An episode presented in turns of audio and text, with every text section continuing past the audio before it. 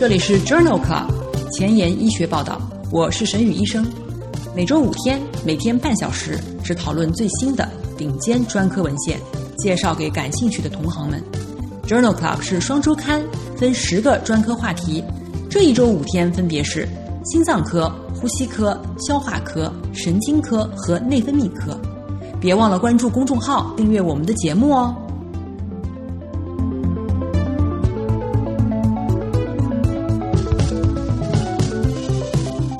今日头条：一 ，F D A 连续批准两个单克隆抗体治疗视神经脊髓炎。二 ，J A M A 发表文章，服用维生素 D 三 或者是阿司匹林均不能降低抑郁症的风险。三 ，Nature Neuroscience。夜间光照诱导类抑郁行为。这里是 Journal Club 前沿医学报道，神经科星期四 Neurology Thursday， 我是主播沈宇医生。精彩即将开始，不要走开哦。首先，我们来聊一聊新药研发。在第二十四期神经科星期四的节目当中呢，和大家介绍了抗补体蛋白 C 五 单克隆抗体伊库珠单抗。它于二零一九年六月被批准治疗视神经脊髓炎。那么在二零二零年呢，又有两个新型的单克隆抗体上市，用于治疗视神经脊髓炎。首先和大家简单的回顾一下视神经脊髓炎谱系，也就是 N M O S D， 是一种复发性的自身免疫性的炎症性疾病，通常会影响视神经和脊髓。至少有三分之二的病例是通过水通道蛋白四的抗体和补体介导出现的中枢神经系统损伤。第一个药物是沙利珠单抗。沙利珠单抗呢，是一种抗白介素六受体的单克隆抗体。当与免疫抑制剂联合使用的时候，可以降低视神经脊髓炎谱系患者的复发的风险。二零二零年八月，沙利珠单抗已经被 F D A 批准用于治疗水通道蛋白四抗体阳性的视神经脊髓炎的患者。这个药物的三期临床研究呢，已经于二零二零年五月发表在 Lancet Neurology 杂志上面。这项研究评估了沙利珠单抗单药治疗视神经脊髓炎的安全性和有效性。在这个三期双盲安慰剂对照平行组的研究当中，纳入了水通道蛋白四抗体阳性或者是阴性的成年患者。参与者被随机分配至零、二、四周接受沙利珠单抗一百二十毫克皮下注射或者是安慰剂组，此后每四周接受一次注射，同时停止服用免疫抑制剂。在纳入的一百六十八名参与者当中，在随访期间有 百分之三十 的治疗组患者和 百分之五十 的对照组患者出现了复发，两组之间的严重不良事件和导致停药的不良事件的发生率都是非常相似的。这项研究认为，与安慰剂相比，沙利珠单抗单药治疗可以降低视神经脊髓炎的复发率，具有很好的安全性。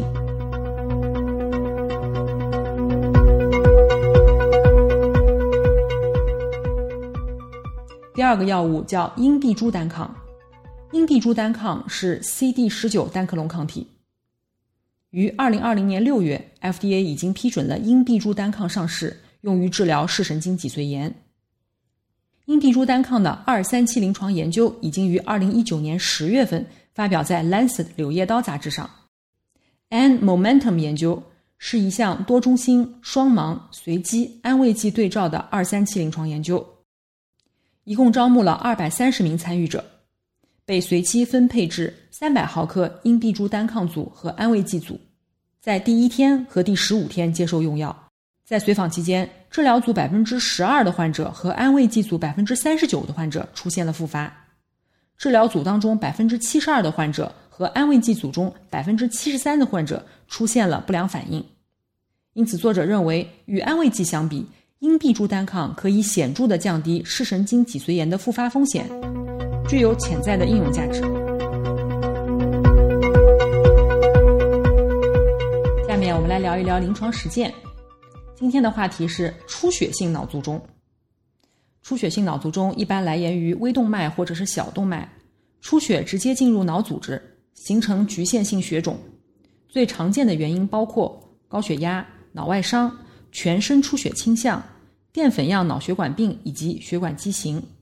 不常见的原因包括肿瘤内的出血、动脉瘤破裂以及血管炎。今天介绍的第一篇文章是二零二零年七月份发表在 Lancet Neurology 上的一篇 ARUBA 研究。这是一项多国多中心的随机研究，目的是评估在诊断为未破裂的脑动脉畸形的成年患者当中，病变经过评估适合通过介入手术得以根除的情况下，我们是使用介入治疗呢，还是单独药物治疗效果更好。在预先指定的中期分析当中显示，在预防症状性卒中或者死亡方面，单独药物治疗是优于药物治疗和介入治疗的联合治疗组的。在平均随访至三十三个月的时候停止了随机化，研究继续随访五十个月。单纯药物治疗组的死亡和症状性卒中的发生率仍然低于介入治疗的患者，分别为 三点三 和 十二点三 每一百人年。药物治疗组两例患者和介入治疗组的四例患者死亡。因此作者认为，经过长期的随访， ARUBA 研究显示，在预防未破裂的脑动静脉畸形的患者当中的死亡或者症状性卒中方面，单纯的药物治疗是优于介入治疗的。就这一篇文章，在同期的 Lancet Neurology 上面发表了一篇评论，评论的题目是未破裂的脑动静脉畸形的治疗策略。这篇文章的作者认为，动静脉畸形是青壮年脑出血的主要原因。当它还没有引起癫痫、局灶性神经缺损的时候，有时偶然会在影像学检查当中被发现。在这些未破裂的病例当中，通过介入治疗栓塞或者是手术切除相关动脉瘤，可能可以降低颅内出血的长期风险。但是在随机实验当中，缺乏风险和受益平衡的证据。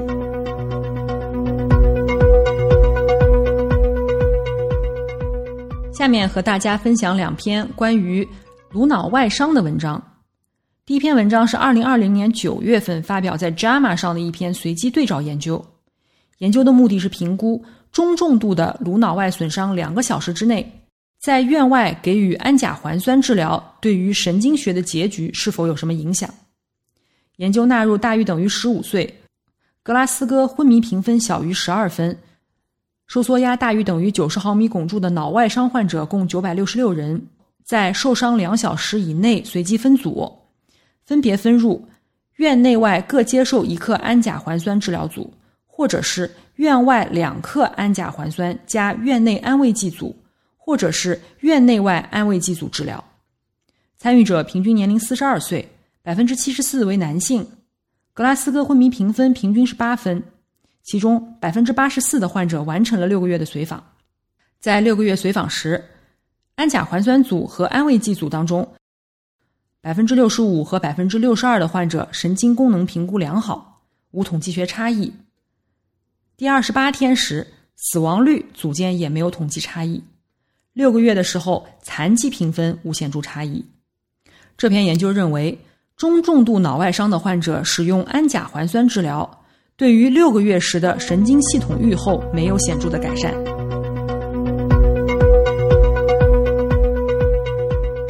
另一篇很有实用价值的文章呢，发表在二零二零年十月的 JAMA Neurology 杂志上。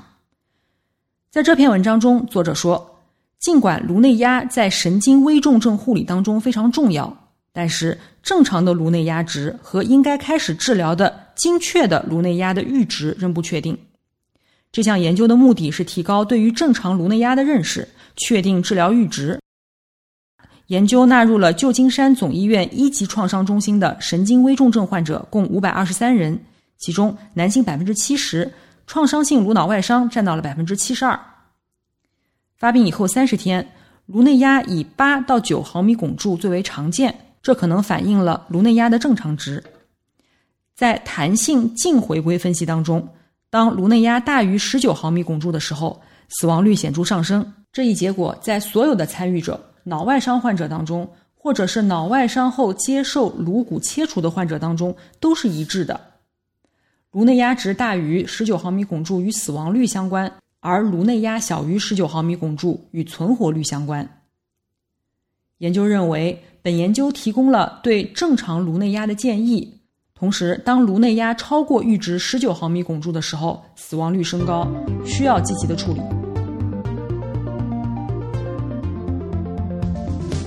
临床工作繁重琐碎，无暇追踪最新研究，但主任又天天催着写课题吗？那就订阅播客 Journal Club 前沿医学报道，每周五天，每天半小时，这里只聊最新最好的临床研究。想知道哪一天是你感兴趣的专科内容吗？关注我们的微信公众号 Journal Club 前沿医学报道。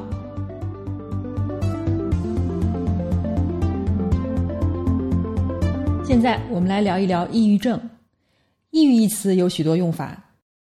可以指一种心境状态，一种综合症，或者是一种独特的临床精神障碍。其中，单向抑郁障碍根据综合症的标准来定义，诊断基于病史和检查，采集病史的时候必须关注自杀意念和行为。对于单向重性抑郁，建议药物治疗加心理治疗。目前常用的抗抑郁药物包括五羟色胺再摄取抑制剂、五羟色胺去甲肾上腺素再摄取抑制剂、五羟色胺调节剂以及非典型的抗抑郁药。而第一代的抗抑郁药，比如三环类抗抑郁药和单胺氧化酶抑制剂已经不再是首选了。关于抑郁症的筛查，常用的有患者健康问卷抑郁模块，也就是 P H Q 九， 这是一个有九个项目的自我管理工具，用于检测抑郁症和评估抑郁的严重程度。P H Q 二 是由 P H Q 九 的前两个项目所组成，用来评估抑郁情绪和快感缺乏的频率，可用于筛查患者。在 J A M A 二零二零年六月份的杂志上发表的一项系统综述和荟萃分析的目的，就是评价 P H Q 二 单独使用或者是联合 P H Q 九 检测重度抑郁症的准确性。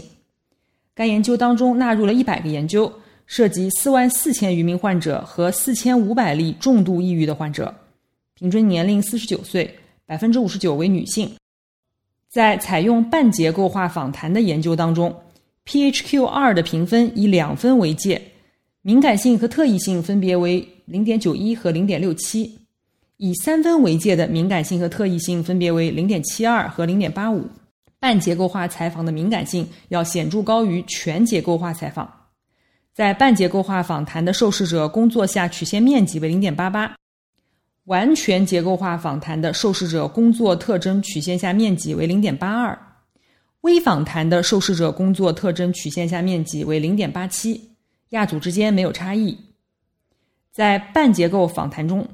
P H Q 二 大于等于两分且 P H Q 九 大于等于十分的敏感性为 零点八二， P H Q 九 大于等于十分的敏感性为 零点八六， 无显著差异。联合评分虽然特异性更高，但是升高的幅度很小。先使用 P H Q 二 评分进行抑郁患者的筛查，则 百分之五十七 的患者不需要完成全部的 P H Q 九 问卷调查。在这篇研究当中，作者认为 P H Q 二 评分节点大于等于二和 P H Q 九 节点大于等于十相结合的研究，比单独使用 P H Q 九 评分大于等于十相比具有相似的敏感性，但是特异性更高。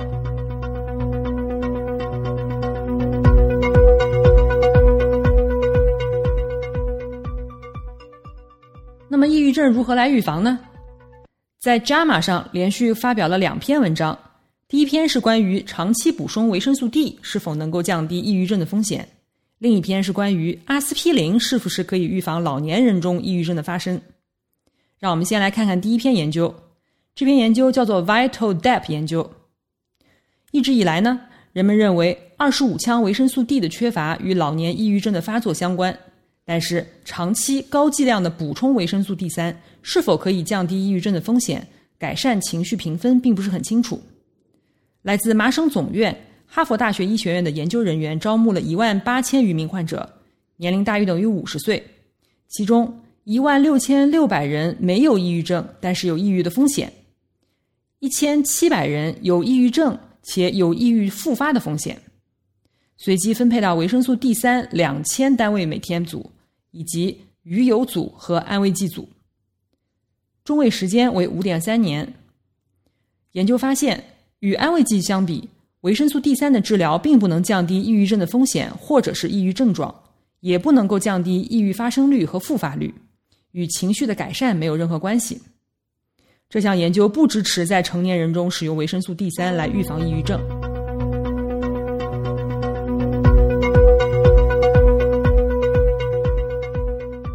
第二篇文章呢，是二零二零年六月发表在 JAMA Psychology 上面的。这一项随机对照研究，目的是确定低剂量的阿司匹林，也就是每天一百毫克，对于健康老年人群患抑郁症的风险的影响。参与者包括澳大利亚七十岁以上的所有种族的老年人，以及美国七十岁以上的白人和六十五岁以上的黑人和西班牙裔的老人。研究人员一共招募了一万九千余名参与者，随机接受阿司匹林和安慰剂的治疗，平均随访年份为 四点七年。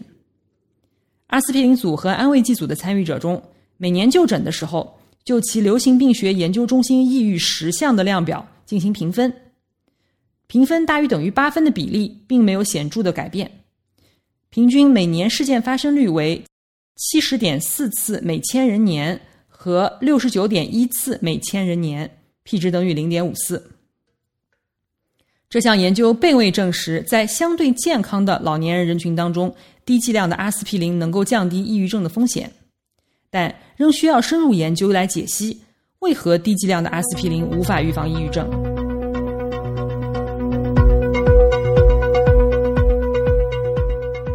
嗯，众所周知，在老年抑郁症的患者当中呢，经常合并有糖尿病、高血压、高脂血症等一系列的慢性疾病。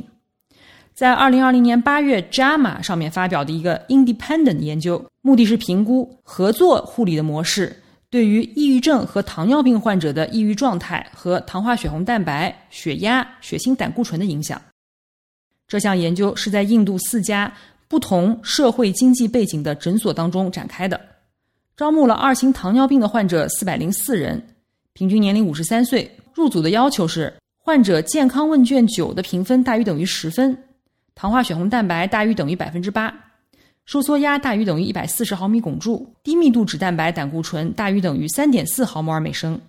这些参与者随机被分入干预组和对照组。干预组的患者接受了十二个月的自我管理指导和二十四个月的随访。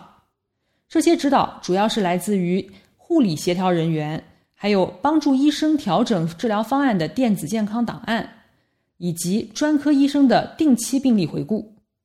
而对照组的患者仅接受常规治疗和二十四个月的随访。主要的结果定义为二十四个月的时候，抑郁量表下降大于等于 百分之五十， 糖化血红蛋白下降大于 百分之零点五， 收缩压降低大于五毫米汞柱和 L D L C 降低大于 零点二六毫摩尔每升。在随访的第二十四个月，在干预组和对照组当中，达到主要结果的患者比例干预组中显著更高，比例分别为 百分之七十一点六 和 百分之五十七点四。 心血管事件或者是住院的发生率分别为 百分之二 和 百分之三点四， 卒中的发生率分别为零和 百分之一点四， 死亡的发生率分别为 百分之一 和 百分之三点四， 严重低血糖的发生率分别为 百分之四点一 和零。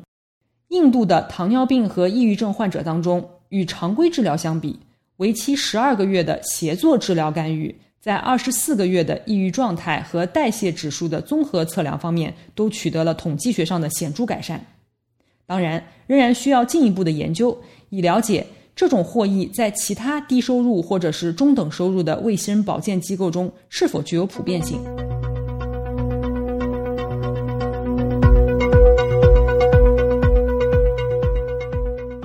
下面我们来聊一聊医学前沿。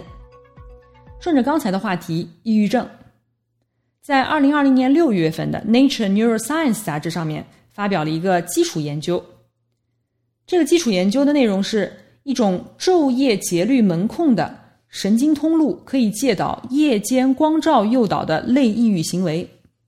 众所周知，白天使用光疗具有抗抑郁的作用，晚上暴露于光线下与抑郁是否相关就不得而知了，其中光线影响的昼夜差异的神经机制也不甚清楚。来自合肥大学的研究者发现，在小老鼠身上使用夜光灯，虽然不影响昼夜节律，但能诱导类似抑郁的行为。从感光性视网膜神经节细胞通过一条神经通路，从背侧缰绳旁核到伏隔核介导了这一效应。最重要的是，背侧缰旁核受到昼夜节律的调控，在晚上比白天更容易兴奋。这说明该神经通路在夜间优先传导光信号，从而介导了小鼠的抑郁样行为。研究人员认为，这一项发现可能能够部分解释工业世界普遍的夜间照明对心理健康的影响。